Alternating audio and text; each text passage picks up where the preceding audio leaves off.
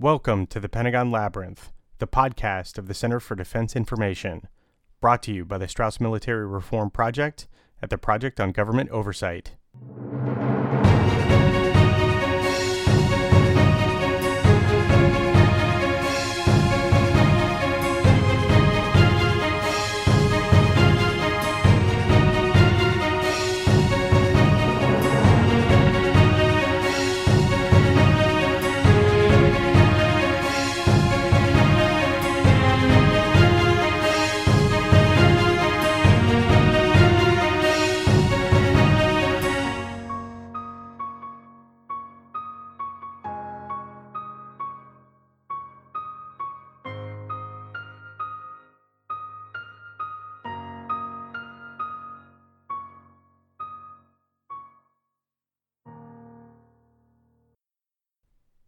On October 26, 2001, Jim Roche, the then Secretary of the Air Force, made an announcement all aviation enthusiasts had been waiting for. Lockheed Martin would design and build the Joint Strike Fighter. The American people were assured the new jet would enter service in 2008 and be a high performance replacement for the military's aging airframes, while only costing between 40 and 50 million dollars. The F 35 has now entered an unprecedented 17th year of continuing redesigns, test efficiencies, fixes, schedule slippages, and cost overruns. And it's still not at the finish line. Numerous missteps along the way, from the fact that the two competing contractors, Lockheed Martin and Boeing, submitted fly off planes that were crude and undeveloped technology demonstrators, rather than following the better practice of submitting fully functional prototypes, to concurrent acquisition that has prevented design flaws from being discovered until after production models were built, have led to where we are now. According to the latest annual report from DOT&E, the Director of Operational Test and Evaluation, 263 high priority performance and safety deficiencies remain unresolved and unaddressed, and the development tests, essentially the laboratory tests, are far from complete. If and when they complete these tests, more deficiencies will surely be found that must be addressed before the plane can safely carry our men and women into combat. Despite this, the F 35 Joint Program Office now intends to call, quite arbitrarily, an end to the plane's development phase and developmental testing. Instead of completing the currently planned development work, the program office is now proposing to substitute a vaguely defined F 35 upgrade program called Continuous Capability Development and Delivery, or C2D2. The DOT&E report states flatly that this plan, as proposed, is not executable due to inadequate test resources in the rapid timelines proposed. It doesn't require inside information to understand that the proposed plan is just a way to hide major development delays and cost overruns while facilitating increased annual production buys of incompletely developed F 35s. 23 fully designed, fully combat capable F 35s are supposed to begin the all important and more rigorous operational testing before the end of 2018. Yet, it is impossible to fix the 263 known Priority 1 and 2 deficiencies in time to meet that schedule. This clearly doesn't bother the senior Pentagon officials who are pushing to move forward with production despite the unresolved deficiencies. Already, 235 of the deficiency ridden aircraft have been nominally designated combat ready and delivered to active Air Force and Marine Corps squadrons. The consequences of this plan on safety and effective tactics and operational unit training, let alone combat, are unknown. Defense Department officials who approved cutting short the F 35's development phase should, and hopefully will, be held accountable when the inevitable consequences in safety, combat effectiveness, and cost overruns emerge. As initially advertised, and throughout the program's development, taxpayers have been told this exorbitantly costly system is necessary to combat advanced future threats. However, testing results show that the planes already delivered cannot even effectively address the current threats. In September 2016, then Air Force Secretary Deborah Lee James certified to Congress that the F 35As to be delivered in fiscal year 2018 would have full combat capabilities. James was referring to the Block 3F aircraft to be produced this year. But according to the DOT&E report, the current much delayed testing schedule means that won't be possible. They're not even close to being combat ready. Left unsaid in the report is the uncomfortable fact that all of the 359 F 35s funded before fiscal year 2018 are also lacking combat capability. The F 35 contract mandates that it must match or exceed the combat capabilities of legacy aircraft, especially in the air to air, deep strike, and close air support missions. In the crucial close support mission, the venerable and battle proven A 10 is one of the aircraft the F 35 was designed to replace. As of now, testing shows the F 35 is incapable of performing most of the functions required for an acceptable close support aircraft, functions the A 10 is performing daily in current combat. One of the many deficiencies reported is the F 35's inability to reliably hit targets with its cannon. The problem is most pronounced with the Air Force's F 35A, the version of the aircraft that would specifically replace the A 10. This variant has an internally mounted cannon. The F 35B for the Marine Corps and F 35C, the Navy variant, both use an externally mounted cannon pod. A footnote in the report states Flight testing of the different gun systems on the F 35, internal gun for the F 35A, and external gun pods for the F 35B and F 35C, revealed problems with effectiveness, accuracy, pilot controls, and gun sight displayed in the helmet mounted display system. The synopsis and assessment of specific HD, HMDS problems are classified.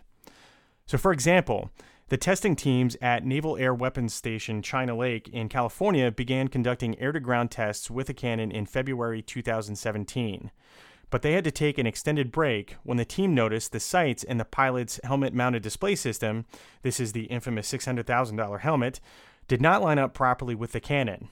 The pause tests were completed more than six months later in September 2017 after a tentative fix had been installed.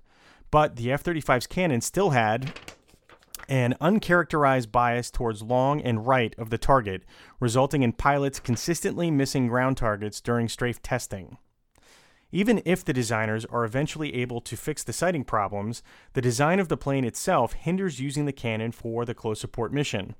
Effectively employing the cannon requires the aircraft to fly low and close to the target and to survive ground fire, an impossibility for an aircraft as thin skinned and highly flammable as the F 35.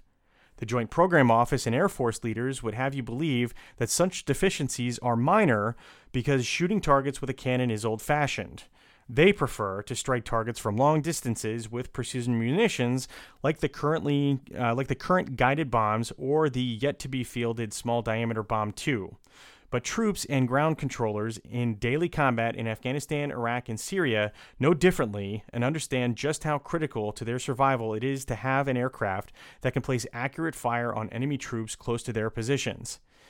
In the air to air mission, the current F 35 is similarly incapable of matching legacy aircraft like the F 15, the F 16, and F 22.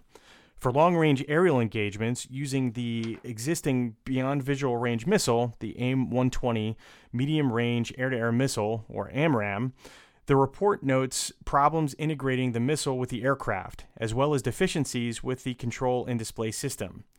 These problems are severe enough that the F 35s armed with AMRAAMs cannot support the kill chain or the entire process of destroying a target from detection to evaluating the results of a strike.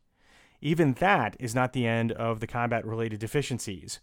All of the combat capabilities in the F 35 depend on the software running the aircraft systems. The program has already gone through multiple major software revisions. The Marine Corps declared its first F 35s operational, that is, combat ready, with version Block 2B software, while the Air Force did the same with Block 3I. Both had such limited capabilities that they could not fire guns, short range air to air missiles, or small close support capable guided bombs. Both are to be superseded by the allegedly fully combat capable Block 3F software. This latter version is just now entering the fleet, yet its design and testing are still far from complete. It has already received numerous patches, and problems are still being discovered. In October 2017, the program released version 3FR6.32, the 31st version of Block 3F software. Still, important deficiencies remain. The aircraft's earlier Block 2B software version did not allow the pilot to confirm target coordinates sent to the plane's guided bomb. The new Block 3F fully combat capable software allows the pilot to see what coordinates he sent to the weapons, but not the coordinates that are actually loaded into the bomb. Without being able to confirm that the coordinates are properly entered into the weapon, it is impossible to be sure it will guide to the intended target. The rules of engagement in combat zones often require pilots to fully confirm to the ground controller that the guided weapon is loaded with the correct target coordinates before firing, an essential precaution to prevent friendly fire casualties. Another problem the F 35 has in a ground attack role is that its systems in many ways hurt rather than help the pilot gain an accurate picture of the battle scene he is supporting. For an A 10 pilot flying low and slow over the battlefield, this process could be as simple as seeing the friendly troops shooting at the target as the ground controller says, Follow my tracers. For an aircraft like the F 35, which needs to fly at high altitudes, generally over 15,000 feet to remain safe from ground fire, this process has to be done through a video downlink, where the ground controller establishes a connection with the F 35 and can see the same screen images as the pilot. In situations where A 10 and F 16 pilots need to do the same thing, they can get an excellent view of the battlefield through the Sniper and Lightning advanced targeting pods mounted to their aircraft, which are currently flying in combat on a daily basis. Pilots flying the F 35 aren't so fortunate because engineers have not been able to get its video downlink system to work. Instead, ground controllers and F 35 pilots at 15,000 feet are forced to try confirming targets by voice radio, a process much hindered by the poor fidelity of the images seen through the F 35's electro optical targeting system, as reported by DOT&E. The F 35 software also lacks the ability to automatically calculate the time at which a weapon launched from the F 35 will impact the target, something the legacy systems are able to do. Ground forces need to know the time on target, or TOT, to properly plan a combined arms artillery air attack or to take cover when calling for danger close support strikes.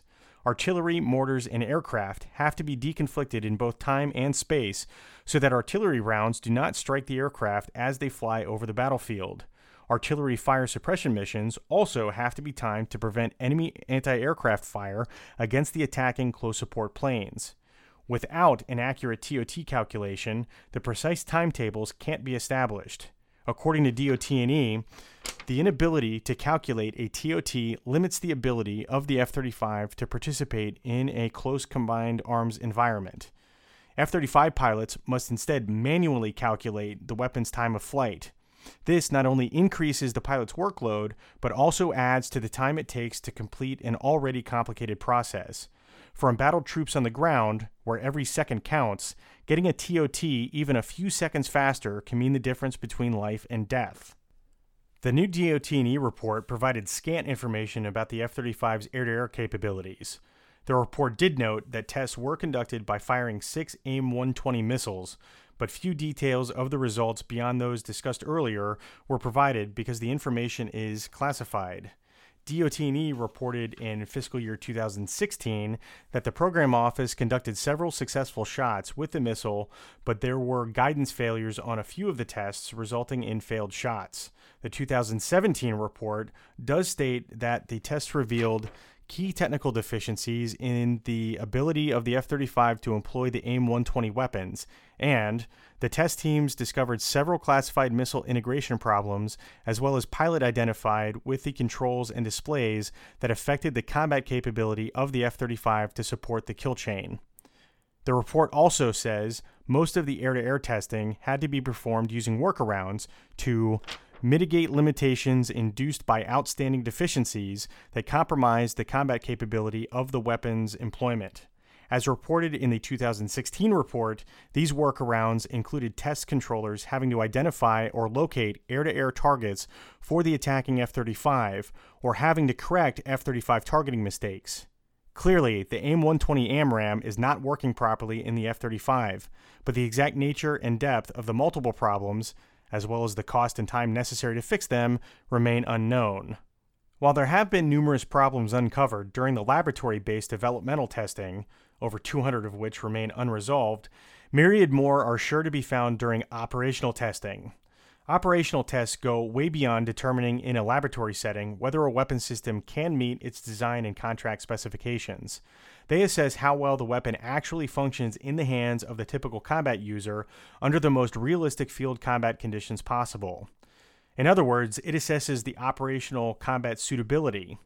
the Department of Defense defines a suitable weapon system as one that can be placed and sustained satisfactorily in field use with consideration being given to availability, compatibility, transportability, interoperability, reliability, wartime usage rates, maintainability, safety, human factors, habitability, manpower, logistic supportability, natural environmental effects and impacts, documentation, and training requirements.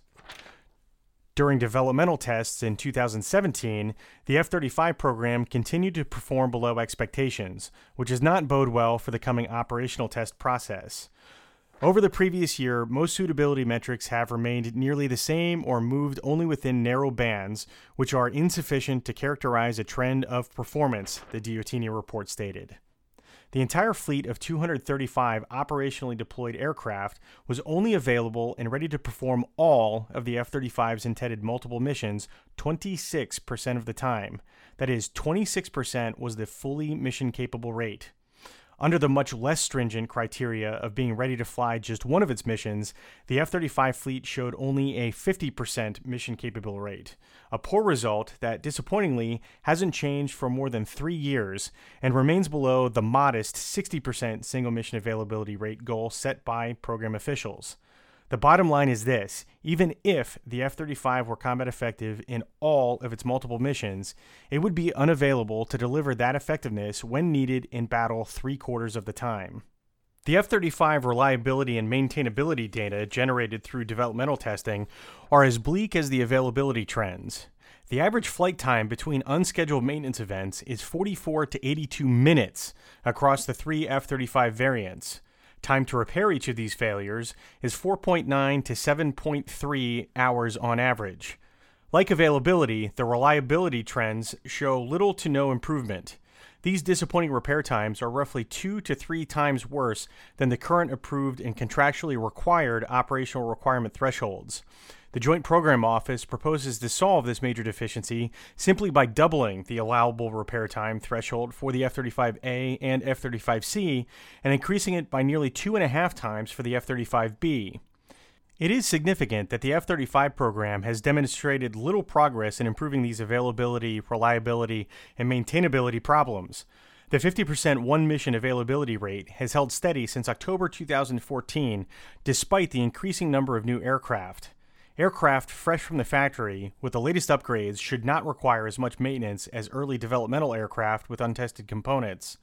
That they do suggests that the maintenance problems with the F 35 are deeply buried in its design, that the manufacturer is incapable of delivering an effective aircraft, or that the program, even at great expense, is not being adequately managed. Evidence of this last point can be seen with the program's inability to provide necessary spare parts. Indeed, the lack of replacement parts for the F 35 is one of the major factors affecting the low availability rates. This problem has been aggravated by mismanagement.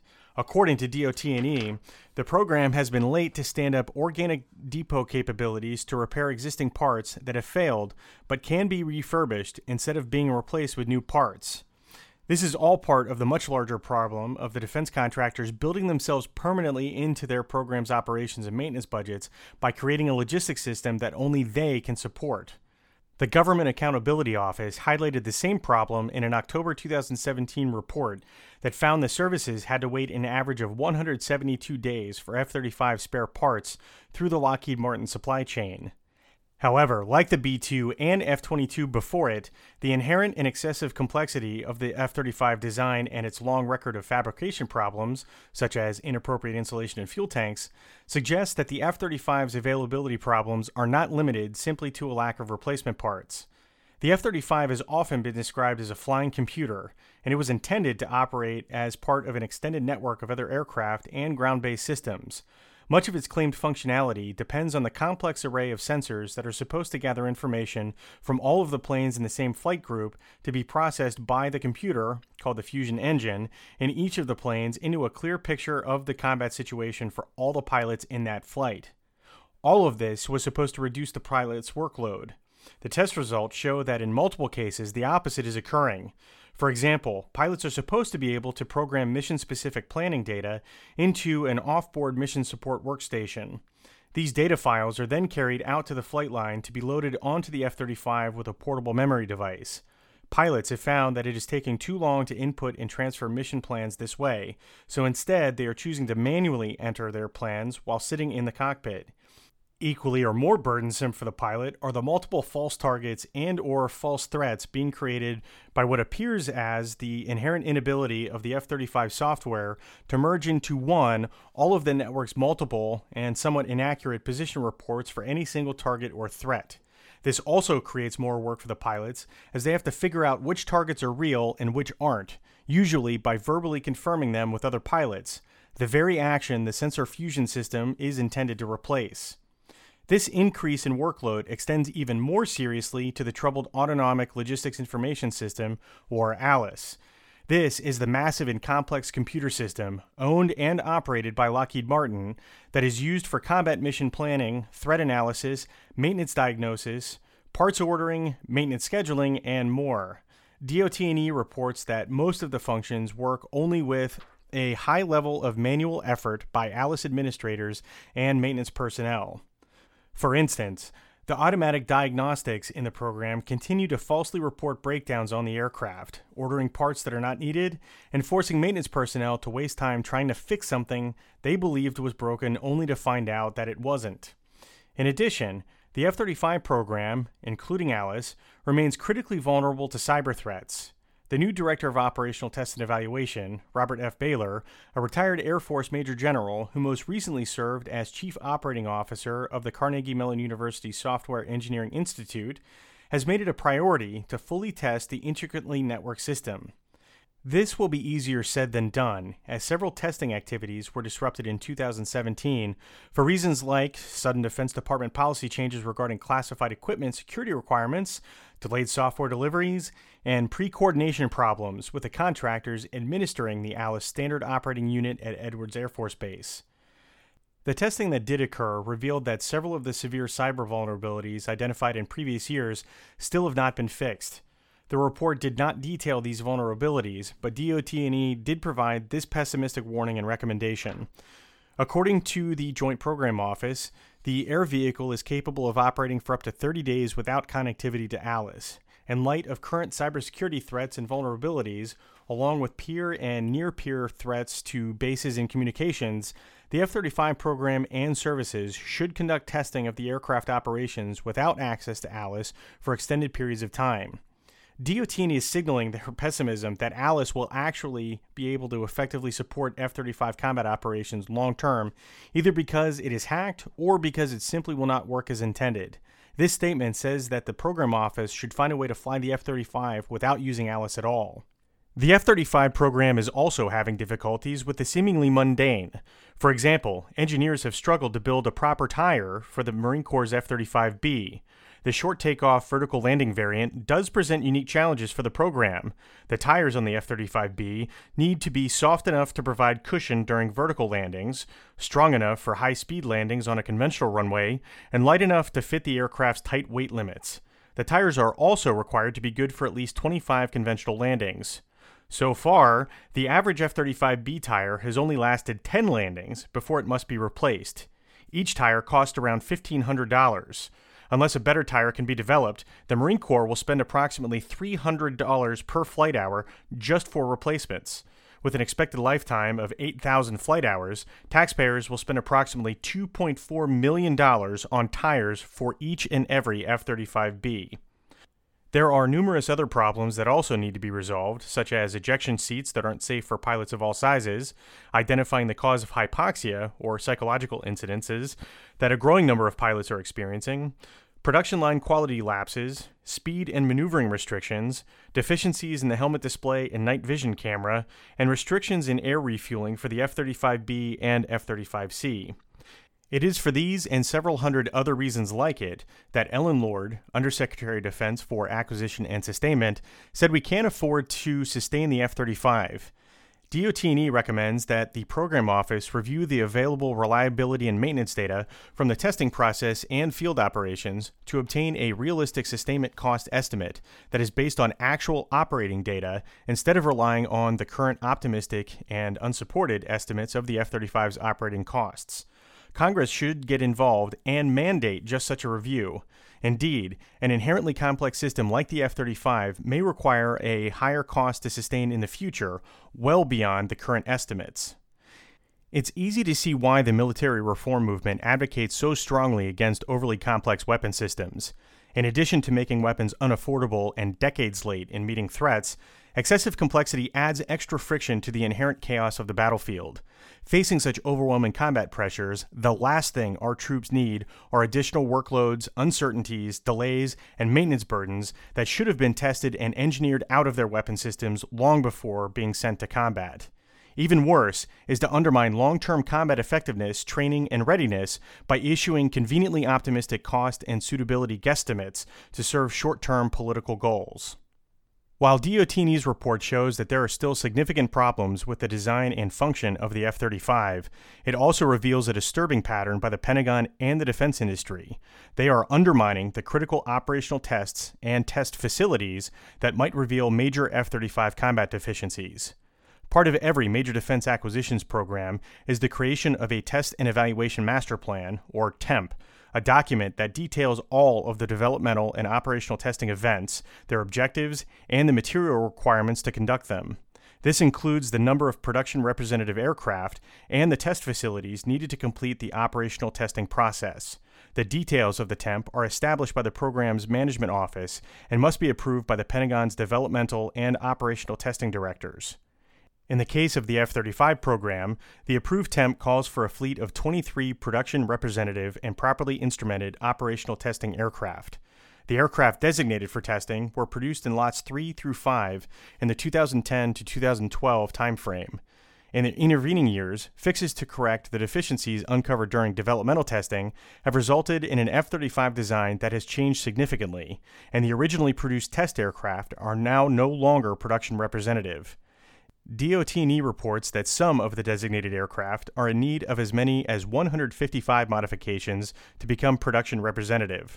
Program and Lockheed Martin officials have acknowledged the problem for years, yet have approved schedules and budgets that make it impossible to complete all the necessary modifications before the much delayed start of the F 35's combat trials, known as Initial Operational Test and Evaluation, or IOT&E, now set to begin by the end of August 2018 at the earliest. DOT&E first reported the modification bottleneck in 2014. Rather than taking the necessary steps to correct the situation, Lockheed Martin and the Joint Program Office seem to prefer that operational testing be constrained to a much narrower and less realistic scope by a much smaller fleet of available operational test aircraft. The realism and scope of the operational tests will shrink even further because the F 35 program has been slow to fund and build essential range facilities, such as threat simulating emitters and a high fidelity simulator for large formation combat. A prime example of the program offices and Lockheed Martin's delaying tactics can be seen in a small facility at Eglin Air Force Base in Florida called the United States Reprogramming Laboratory. Much of the F 35's promised stealth capability depends on the F 35 computer system calculating optimal flight paths through the enemy's defense array of radars, SAM missiles, and airborne fighters. These calculations depend on huge files containing information about threat maps, threat electronic signals, information about threat missiles, as well as data about the F 35 and other friendly systems. These massive files are called mission data loads, or MDLs. Separate mission data loads have to be created to fit the specifics of each potential combat theater. Further, they have to be updated rapidly whenever new intelligence arrives or when the threat and the combat scenario change. Without up to date, well verified MDLs, the F 35 systems will not be able to properly find and attack targets or evade threats. These MDLs are created at the reprogramming laboratory. DOT&E has repeatedly reported on the lab shortfalls and inordinate lead times in creating these files. It takes up to 15 months to create and validate each of these files, and a minimum of six are needed one for each major combat theater where F 35s might be deployed, plus one specifically for the operational test range environment. Because each threat country's military operates with different equipment, more than five combat theater files may well prove necessary. Based on the estimate provided by DOT&E, the reprogramming lab may not even be able to provide the operational test MDL before the end of calendar year 2018, four months after the presently promised start of IOT&E. Unfortunately, despite DOT&E's repeated warnings regarding shortfalls with the lab, officials in the program office and at Lockheed Martin have not invested enough resources in it. As a result, the lab lacks effective capability and is late in delivering the much needed mission data loads, both for IOT&E and for actual F-35 deployments. To be fully effective, the MDLs must be verified and tested frequently. The department must have a reprogramming lab that is capable of rapidly creating, testing, and optimizing MDLs, as well as verifying their functionality under stressing conditions representative of real world scenarios, according to DOT&E. Testing the MDLs requires special electronics called threat emitters that generate signals mimicking the kind of radar, missile guidance, and other threat equipment the F 35 may encounter in a combat zone. DOT&E reports that the reprogramming lab does not have enough of these emitters to simulate the arrays of anti-aircraft threats a potential adversary would have. Without the necessary equipment, the reprogramming lab will not be able to properly test the F 35's electronic warfare systems to ensure adequate performance against current and future threats. The Department of Defense identified these shortfalls in 2012 and appropriated $45 million in the 2014 and 2015 budgets to fill them. As of now, the Joint Program Office and Lockheed Martin have yet to complete the necessary funding or even place on contract all the necessary signal generators to fully flesh out the reprogramming lab's capabilities. If and when they do get around to doing this, DOT&E cautions that their current plans will not get the job done. Even after the installation and certification of the new configuration, the lab will still lack a sufficient number of signal generators to simulate a realistic, dense threat laydown with the multiple modern surface to air missiles, combat aircraft, and many supporting air defense radars that make up such a laydown, according to DOT&E. The lab's work creating the data files is also impacting another key component of the testing program, the Joint Simulation Environment, or JSE. The JSE is intended to be an ultra realistic flight simulation facility consisting of multiple high fidelity F 35 cockpit simulators and manned enemy and friendly control stations so pilots can simulate flying in realistically large formations against pilots flying enemy aircraft. Unlike other flight simulators that are programmed to do what the manufacturer says the aircraft can do, the JSE is required to be a validated simulator, meaning the performance of the virtual F 35 in the simulation has been verified against the measured performance of real instrumented F 35s over the same flight paths, maneuvers, and weapons launches. Programmers for the JSE need data from approximately 100 real world F 35 flights through the test ranges equipped with signal emitters. These flights will gather data about radar performance, weapons trajectories, and how the F 35's onboard sensors respond to ground and air threats. But the Joint Program Office has been slow to purchase those emitters. Accurately collecting the necessary data and properly programming the simulation is a vital part of the F 35 operational testing process, and the emitters are a critical part of that process. From the very beginning of the program, officials have known that the only way to test four and eight ship flights of F 35s realistically against the kind of threat arrays it was being designed to defeat is with a high fidelity simulator.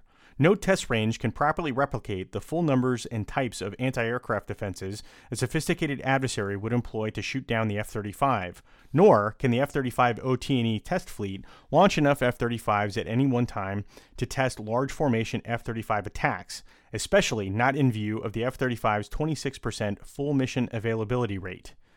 The program office's foot dragging on purchasing the signal emitters is hardly the first such instance with this part of the operational test program. The JSE is the program's second high fidelity simulation facility design. The program office canceled the first, called the Verification Simulator, or VSIM, after that project had fallen hopelessly behind. Amazingly enough, the program office had contracted Lockheed Martin to build the VSIM. That meant the prime contractor of the F 35 would have built and manned the facility that would produce the data decision makers would use to determine the combat suitability and contractual future of the program. The student would have literally written their own final exams. Yet, despite having 14 years to build the facility, Lockheed Martin failed to produce one and then asked for more funding to fix their failure to deliver. Finally, the program office canceled Lockheed Martin's contract and made a fresh start of the simulation project by contracting with a Navy facility that had no prior experience with such large scale simulations.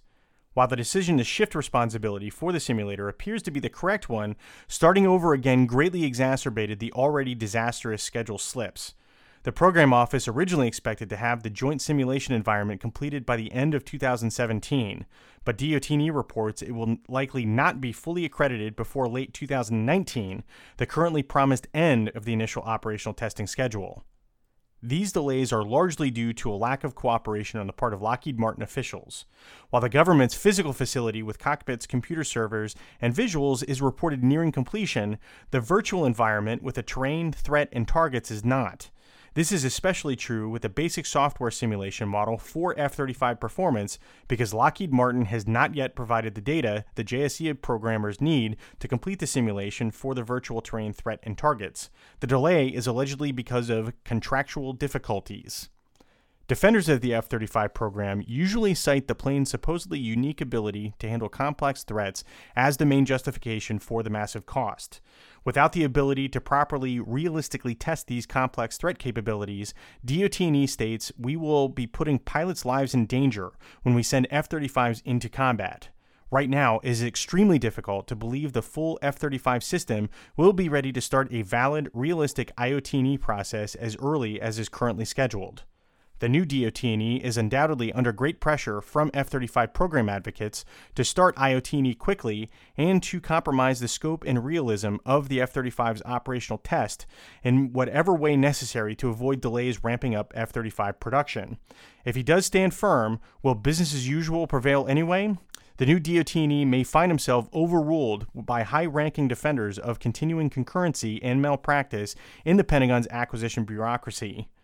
If the defenders of the status quo prevail and force premature operational tests that are far less realistic than was agreed to in the original TEMP, it will be interesting to see whether the new DOT&E's future reports certify that the testing was adequate to reliably assess F 35 combat suitability.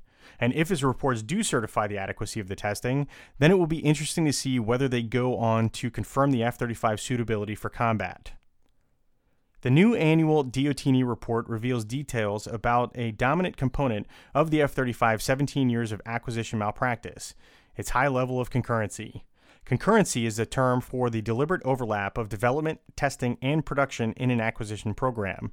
The Government Accountability Office has identified this as one of the single biggest drivers of cost and schedule growth in the F 35 program. The GAO also identifies concurrency as a root cause of many of the F 35's performance shortfalls. One of the biggest dangers of rushing hundreds of aircraft into production with an immature design is that they will later have to be retrofitted and retested with the revised design fixes that overcame the discovered problems. This is an expensive and time consuming process, especially considering that the aircraft being fixed were already purchased at full price and that reworking them will result in additional costs that would otherwise not have been incurred. Concerns over these very large concurrency costs prompted Air Force leaders to float the idea of leaving 108 F 35s purchased early in the program in their immature state, which could have left taxpayers with 21 to 40 billion dollars worth of concurrency orphans, aircraft that were paid for but are unsuitable for combat. The Air Force has since backed off from this embarrassing stance. As mentioned earlier, the operational testing process requires 23 aircraft, Modifications to bring the test fleet up to date have dragged on for years and will not be complete before the IOT&E process is scheduled to begin. One of the reasons for this delay is that a few of the operational test aircraft have been pulled to supplement the developmental test fleet to help test the fixes for the ever growing number of design deficiencies. Yet during this time, the program produced 235 new aircraft to send to squadrons in the operational force. At the very least, this gives the impression that officials are prioritizing buying underdeveloped aircraft needing fixes to send to the fleet when the priority should be completing the design and developmental tests. Despite the public relations pronouncements that the F 35 has achieved initial operational capability, the program is actually still in the low rate initial production phase. The three main purposes of LRIP is to complete manufacturing development, build an adequate number of vehicles for testing purposes, and demonstrate their producibility. Per the Defense Department's acquisition instructions, LRIP quantities will be the minimum needed to provide production representative test articles for operational test and evaluation, to establish an initial production base for the system and provide efficient ramp up to full rate production, and to maintain continuity in production pending completion of operational testing. In at least one respect, the program appears to be failing to meet the LRIP criteria, in that the production base has so far fallen short. The program's current low availability rates are a direct result of the rush to get the aircraft out to the fleet. In that rush, the fact that the design was still immature and deficiency ridden was ignored. Many factors impact the availability rate of an aircraft fleet, including maintenance downtime, not mission capable for maintenance, and aircraft in depot status for modification or major repairs. DOT&E reports that the single biggest reason behind the F-35's poor availability rate is a lack of spare parts. DOT&E says program officials made overly optimistic forecasts about the kind and number of replacement parts they would need. In other words, the program had designed a stock of spare parts based on how reliable they hoped the F-35 would be, rather than on actual flight data and experience. Had the program completed the design and testing process before moving into large-scale production, leaders would have gathered the necessary maintenance data to order adequate parts for the fleet. On average, in 2017, 21% of F 35s were non mission capable because they were waiting for replacement parts that had not been bought and stocked. The concurrency problem will only be compounded as more and more aircraft are produced. The services will receive 90 new F 35s in 2018.